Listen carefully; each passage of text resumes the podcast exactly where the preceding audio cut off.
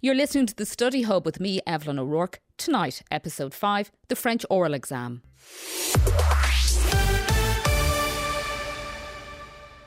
Good evening, or bonsoir, should I say, or bienvenue to the Study Hub this evening. Can you guess what subject we're doing this evening, I wonder? But before we get to that, the bigger question, where are we now in terms of clarity around the leaving cert? Well, just like you, we've been glued to all the updates from government, and we heard the Taoiseach stating last night that while level 5 restrictions are being extended until March 5th, he said that we want to reopen schools on a phased basis, adding, we want to start the special schools and children of additional needs, and then perhaps primary schools and exam years. So for now, we plough on, as you do too, and we all await further clarity. But in the meantime, we will stay on air here to help you on the Study Hub. This evening, we discuss the lure of the hot chicken fillet roll and how to avoid consuming too much sugar at lunchtime in case it gives you the afternoon slump, particularly, as a colleague of mine pointed out, when your bed is probably right beside you and far too tempting for a nap. So all this and more great tips with dietitian Keelan Murphy. And you know the way they say there are two certainties in life, death and taxes. Well, there seems to be a third for students, the CAO deadline, and Aoife Walsh will be guiding us through that. And then Nick Grease from FAOFA will give us some top tips to tackle the French oral exams, because sometimes the French you learn in school isn't the most useful, as Eddie Izzard explains. School, the first page I ever learnt in French was full of things which are difficult to get into a conversation. Things like, the mouse is underneath the table, la souris est en-dessous de la table. Just slip that in when you're buying a ticket to Paris. Eddie Izzard there. Well, now, in a world of uncertainty, some things do stay the same. And this is true of the CAO application deadline, February the 1st. By 5:15 next Monday, you'll want to have your college choices made, as the system will upload them and save them. And those choices can sort of guide you through the next few months. But to talk us through the best way to approach filling out the dreaded CAO form, I'm joined on the line now by Aoife Walsh, Guidance Counsellor at Malahide Community School in Dublin. Aoife, it's fair to say that the CAO application system, it's a bit like hard granite. Doesn't matter what's going on in the world, it remains unchanged. Well, thank God for that as well. When everything is changing around us today and there's so much uncertainty for our 6 years, it is actually probably quite reassuring that the CAO is going ahead as normal and there's no extensions or changes to deadlines or need to change how you're approaching it or how you're filling it out. It is the same as it has been. And everything to do with the CAO is to do with that timeline. You might talk us through the dates. Just go through them and give people a sense of what they should be preparing for and the dates they should be highlighting. Sure. So we're coming in now as the 26th of January. So we're heading very, very close to that very important deadline of the 1st of February. And the 1st of February is the normal closing date for CAO applications. So if you are making an application to the CAO to any third level, university or IT, you really need to have started your CAO application by the 1st of February. Now, there are late deadlines and extensions, but that is the date that you need to have in your mind. There's really no need to be worrying about late CAOs at this stage. Just get it in by the 1st of February. It's very straightforward. And the big thing, of course, I mean, I remember this from my own time, is just get it in. You can always change your mind. You can update. You're not pinning yourself to anything in particular. It's to get your name into the system. Absolutely. So what we're being asked to do by the 1st of February is to open your account, pay your money. The fee is €45 at the moment for a normal application. That will mean you get your CAO number and you get your login into your CAO account and start working on that form. You'll enter in your personal details. There's a section there if you want to apply for a grant to let them know. There's a section if you maybe have a disability to let them know. So you'll start working on that over the next week or so. And there's two sections for putting your courses in. You can actually put it in on the 1st of February with no courses listed if you want. But it's obviously a better idea to try and get it as correct as possible right now. Put in the courses that you think you want to apply for. Put them in an order of preference. That's really, really important. And then if you change your mind over the next couple of months, if you find a new course or you think, actually, I'm no longer interested in that course, the change of mind period takes place from the 5th of May until the 1st of July. And you can make changes to your order. You can take things on, you can take things off, put things on, do whatever you like. The only exception to that rule is the restricted entry courses. And they're courses where you have to do something extra other than your leaving cert to get in. in. So it might be art where you have to do a portfolio, or drama where you have to do an audition. But for the vast majority of courses, you can still pop them on during the change of mind period if you want to. Now, of course, it really does help to make it a real and concrete thing for students, I think, once they see those courses go in. And that's no bad thing, I suppose, at the moment when everything else seems so kind of in the distance and kind of hard to pin down. Yeah, I think it's really important, that process of trying to put them down in order of preference. Doing that a number of times is really, really helpful. And it's only when you actually sit down to do it and to tease it out that you're thinking, well, with this fifth and sixth choice, why would I put that one ahead of the other one? And really having those kind of moments of reflection and doing a little bit of research and doing that maybe once or twice or three times, you'll just refine the whole process and you'll be much more comfortable with what you've put down at the end of it. Now, as we know, last year was unprecedented. You know, points were kind of all over the place in many ways. Lots of courses went up, for example. Should people just stick with what happened last year and use that as a guide? Or what's your advice for students who are, you know, trying to look at this full range of courses? I mean, I presume you're going to say, look, don't restrict yourself. Yeah, absolutely. I think it's really important to look at the content of the courses at this stage, especially if you're really unsure about what you want to do. A lot of students might have one or two courses now that they're very sure of, but a lot of uncertainty. What you need to do is look at the content of the course and start thinking, would I enjoy this and would I love it? And if it's your dream course and you're thinking, look, I don't think I'm going to get these points, but I would love to do this course, then you could maybe speak to your guidance counsellor or do a little bit of research about how can I get in through a PLC, what is an alternative entry route, or what is a course that's really similar that has lower points. But if you're just looking at points now, you're not going to be open to the content and you're going to start ruling things out before you really, really look at them. So it's a really good idea just to ignore the points. The points will be the same for everybody in 2021 and just look at the content of the courses.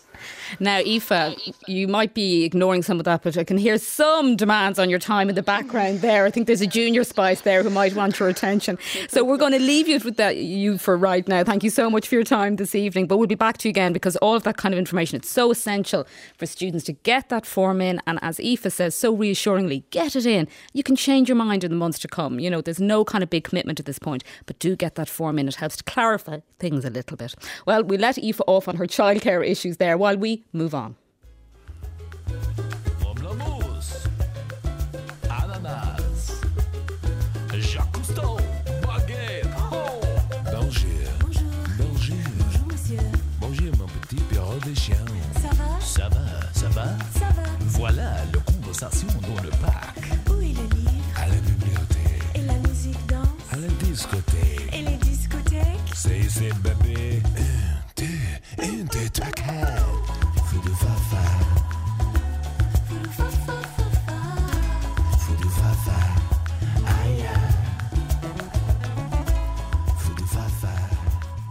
The Flight of the Conchords there, with some helpful vocabulary as we turn our attention to the French oral exam. And under normal circumstances, the exam takes place around Easter, so we're going to plough on with our plans towards that. And I'm joined now by Nick Grease, a French teacher with FAOFA, or face-to-face in English, to help us out. Nick, the oral exam, it makes up 25% of your French grade. But what does it consist of exactly? What's in it?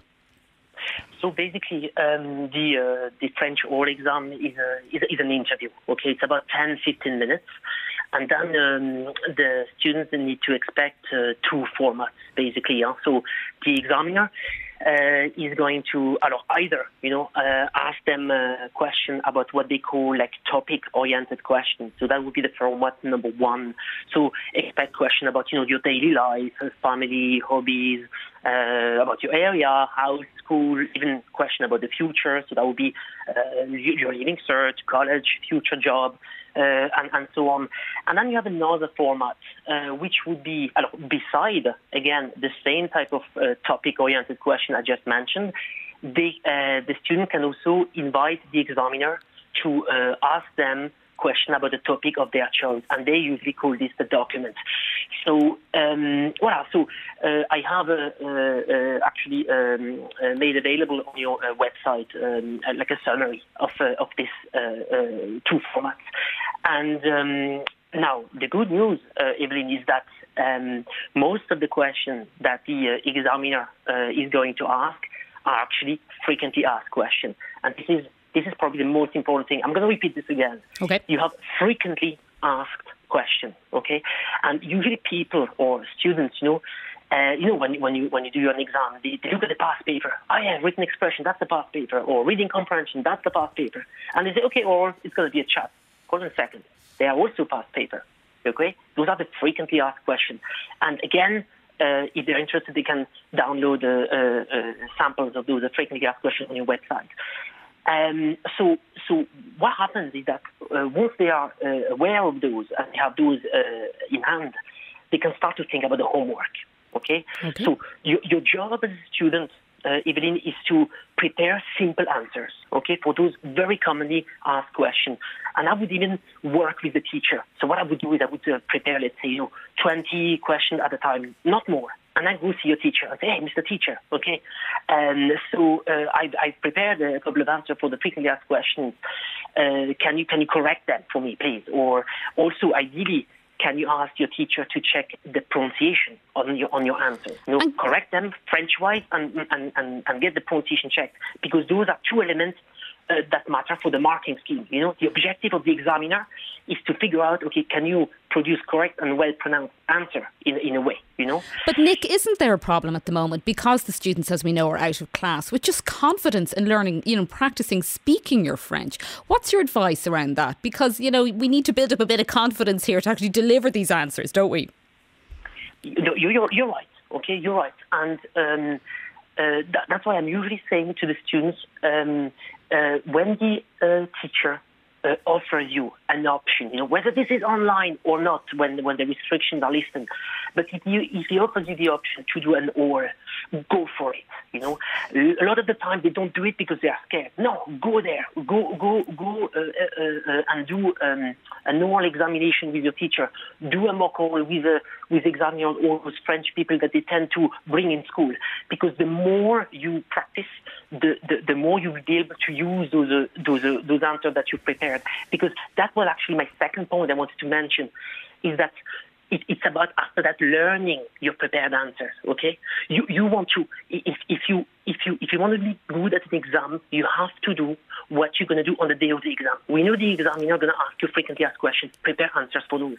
So again, you have to see your teacher. And I would, let's say, prepare 5 or 10 answers.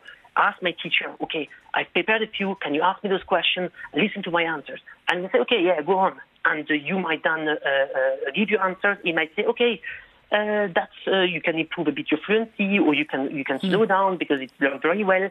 Your job is to try to figure out what is a H1 level.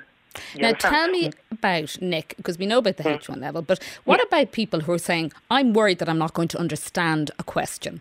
What is your advice around that?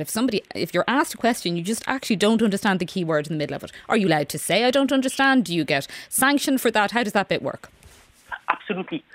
What I usually say to the students is that learn in advance a question that relates to, Mr. Examiner, could you rephrase the question? Okay? Or you can start that way. So sorry, practice I didn't understand. A question that says, please, do you mind explaining that? Or, so have that ready to go. Exactly. The first thing, if you misunderstand, if you have not heard it, ask him to repeat it. If you still don't understand the keyword, then ask him, could you give me details on that? Because I'm going to change the word. You're going to change the word, and then you might understand it, and then you can actually answer. And tell me, in terms of just topics, I know you're saying about the frequently asked questions, but obviously COVID is new in all our lives. Do you think it's a useful thing for students to prepare some answers around the topic of COVID for this year's oral exams? Absolutely, and I would focus on questions such as, what has changed in your family life since the pandemic? What has changed in your school since the pandemic? What has changed in your area, So prepare, or simple question, are you scared of the COVID, What do you think about the online classes? What do you think about the predictive grading? A different question that could relate to COVID. But remember, the examiner is going to be very progressive. He's not going to start with hard questions, So we don't want to scare the students at the beginning. I would say focus on the topic they have mentioned in the state examiner's website. Daily life, my area, and the future. Things that relate to that first before going to what is too complicated, Okay. So progressive. Nick, can I stop you there and ask you, is it la COVID or le COVID? Can you help us on that one? Is it la pandemic or le pandemic? Alors, c'est la pandémie, and there's no C, Evelyn. So it's a la pandémie for the pandemic, and it's le COVID because it's a virus, which is un virus, and it's masculine. Right. Excellent. Well, then, Nick, thank you so much. Nick Grease there. Nick, you're going to be back with us later in the show just to run through any questions that students at home might have about the French oral exam, and they're welcome to text us in now at 51551. So don't go too far away from us there, Nick. No problem. Keep them. Merci. Now, we'll talk to you later. Meanwhile, while we haven't tackled history as a subject for the Leaving Cert yet on the show, don't worry, we are planning to get to it soon. But in the meantime, there are so many fantastic resources on RTÉ websites all over the place to help you. And just a reminder that this is your last week to catch 1916 on the RTÉ player.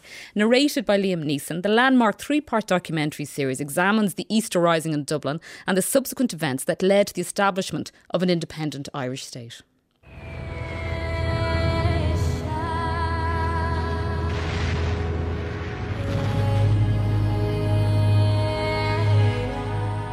In many ways, the purpose of the Rising was not to win, it was to lose. Pierce imagined executions as a great rebel weapon. Yes, they'll kill us, but our fame will live on. The Rising is quickly followed by the Russian Revolution of 1917. Lenin noticed the modernity and the theatre of it. Americans can understand struggling and fighting for independence. The New York Times devoted 14 days to the Easter Rising on its front page. After 6 days of fighting against 20,000 British troops, the rebels are forced to surrender. Yet their actions will change the course of Irish history, and their vision, enshrined in the proclamation, will in time inspire freedom movements around the world.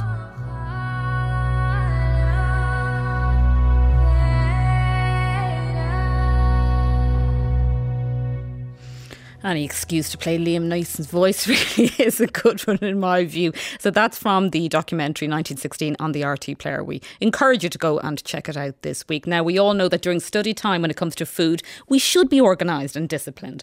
But when you're staring at screens and books for hours on end, it's hard not to graze on well-deserved treats. And I'm joined on the line now by one dietitian who believes that not only does healthy eating not have to be boring, but it should be regarded as a crucial part of your armour as you tackle the exams. Dietitian Keelan Murphy's on the line now. Keelan, I know you'll be sharing some great tips with students tomorrow at the Health Fest event organised by the National Dairy Council. Lots of second level students tuning into that.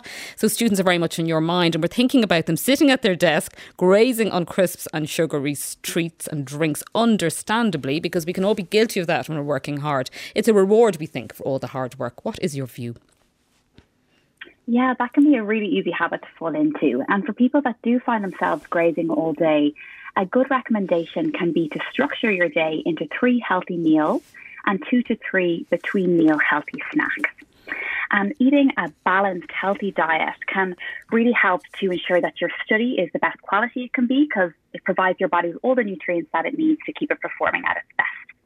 Now, one of the things that you're really keen to point out about is the importance of calcium, in particular for teenagers, because the point should be made that even at 18, students are still growing, and bone health is something you're concerned with, and food obviously is such a key part of all this. Absolutely. So between the ages of 9 and 18, our bones are rapidly growing. And that means that we need more calcium in our diet in order to build the strongest bones that we can. So it's recommended that between the ages of 9 and 18, we have 5 portions from the dairy group per day. So the dairy group is milk, yogurt and cheese. And these are among the best sources of calcium in the diet. So while at other stages of life, we only need 3 portions of the dairy foods, between the ages of 9 and 18, we need 5. So by making sure we get enough calcium, by eating a balanced, healthy diet with lots of variety from each of the different food groups, and by taking plenty of physical activity, we can make sure that we build the strongest bones we can. And because they're the bones that we have for the rest of our life, that can reduce our risk of having brittle bones or fractures later in life. So it's so important. Indeed. And look, I know people listening to this are going to go, and parents have been fretting about this since the dawn of time, about teenagers not getting enough of that good stuff, the fruit, the vegetables. So what can you do in the kitchen to help balance out this gap? Yeah, so when you sit down to have a meal and you're aiming to have a healthy, balanced meal, a good rule of thumb is when you're looking at your plate, about half of your plate should be fruit and vegetables, and the more colour and variety, the better. About a quarter of your plate should be starchy, carbohydrate-rich foods. So these are things like bread, pasta, rice, potatoes. And going for the whole grain or brown versions of these foods is better because they provide more fibre, which can help to keep you feeling fuller for longer. And that can offset some of the temptation to graze later in the day. And then the final quarter of the plate should be protein-rich foods. So these are foods like peas, beans, lentils, meat, chicken, fish, eggs, and dairy foods. And that's a balanced meal. And actually using that phrase, balanced meal, I know you're interested in talking about vegan diets because, of course, they have become more popular, especially in January. There seems to be maybe a growing interest in it. But what advice can you share with students who might be following a vegan diet? Yeah, so plant-based diets in particular have become very popular, and I think it's important to point out that a plant-based diet has a wide spectrum. So it could vary from a diet that has lots of plants but also has animal-based foods like dairy products and meat and fish, which is in line with the healthy eating guidelines, through to a vegetarian diet where people would still maybe eat dairy products or eggs, but would limit or would avoid the other animal-based foods, or right down to a vegan diet, which is a plant-only diet. And the recommendations for sustainability are that we should eat a plant-based diet, but that means anything in that spectrum. So it doesn't have to be a vegan diet in order to be sustainable. It can be a healthy eating diet, which has lots of plants, but other animal foods. Now, a vegan diet, while it can be sustainable and you can achieve all the nutrients that you need, it's a bit more tricky. And because if you cut out whole food groups like the meat group or the dairy group, you're cutting out important nutrients. So you just need to be very careful to fill those gaps. So there's about 7 nutrients that can be at risk by going on a vegan diet, particularly if you're used to having animal foods in your diet. So I would recommend speaking to a doctor or a dietitian about that to make sure you're not missing out on important nutrients if you switch suddenly to a vegan diet. And going to the other side then, you're not saying no to all sweet treats, but can I ask you about those energy drinks and caffeine? I mean, some people swear by them when they're studying, don't they? Yeah, so energy drinks can be high in sugar and in caffeine. And sugar, we know, is bad for teeth and it can increase our risk of weight gain. So we really want to limit the amount of sugar in our diet. In addition, the caffeine component, so we know that when we consume caffeine, that can last in our body for 10 to 12 hours. And that disrupts our sleep. And particularly for students, we know that while you're asleep, you are actually improving and strengthening the memories from the learning the previous day. So we certainly don't want to disrupt sleep because that could mean getting far less bang for your buck in terms of your studying. So it's really recommended that energy drinks should be avoided below the age of 16. And even above that age, I would only include them very occasionally as a treat if you really like them. But for the most part, I'd say much better fluid options would be water and milk. Now, Keelan, I'm going to end on the old 10-second recipe challenge. What can we do this evening that might be fun for us to enjoy to eat? So recipe that takes less than 5 seconds to make is you could put a lollipop stick into fruit yogurt and pop it in the freezer for a few hours. And then in a few hours' time, it'll be like a frozen yogurt ice pop, which is a nice treat to have in between your meals as a snack, and it's one of your dairy portions a day. There you go. All the boxes ticked. Thank you so much, Keelan Murphy. You can hear more of Keelan's advice and tips at the Virtual Health Fest event tomorrow, which has been organised by the National Dairy Council and takes place from 2 to 4 p.m. And we just have time to check in back with Nick Grease, our French teacher. Nick, a few questions I want to throw at you, if that's okay. Good question in, is watching French films useful preparation for the oral? So in terms of preparation, I would say I would set up a revision plan. Okay, so if you want to be ready before Christmas, before Easter, I would say organize yourself about, let's say, 24 answers per week, you know, and then learn them very well on a weekly basis so that you can gain that confidence, you know. You want to be ready about a week or two before the Easter break, and then having gained that confidence mentally, you know, you will feel strong, you know, and this is what you're really looking at, you know, feeling strong mentally, well prepared a week or two before the exam. Now, I know lots of people find Duolingo very helpful. What's your own view on its use for students? One more time. Duolingo, you know, when people listen online. Do you find those online apps helpful for people? Do you think they work when they're listening to them? Generally speaking, yes. you know. Any material is good globally to improve your French. But when it comes to prepare for an exam, I would say focus, you know, focus on what on becoming good at what you do on the day of the exam. So focus on the frequently asked question that your teacher can give you or that your teacher can help you with. It's a bit like a job interview, you know. You know the question they're going to ask, so we can prepare answers in advance. So yes, any French material is good, but you have to practice answering the question they're going to ask on the day of the exam. It's like if you want to be good at an exam, you have to do exam exercise. This works for any subject, you know. Voilà. This is very true, and as Nick said earlier, he has very kindly given us his notes and they're loaded up on our Study Hub website, so if people want to go and get some great tips on how to prepare for the oral exams, they're welcome there. Thank you so much, Nick Grease, there, and that's our lot for this evening. My thanks to all our contributors, and we'll be back here at 6:30pm on Thursday, where we'll be discussing Gaeilge, Irish Paper 1.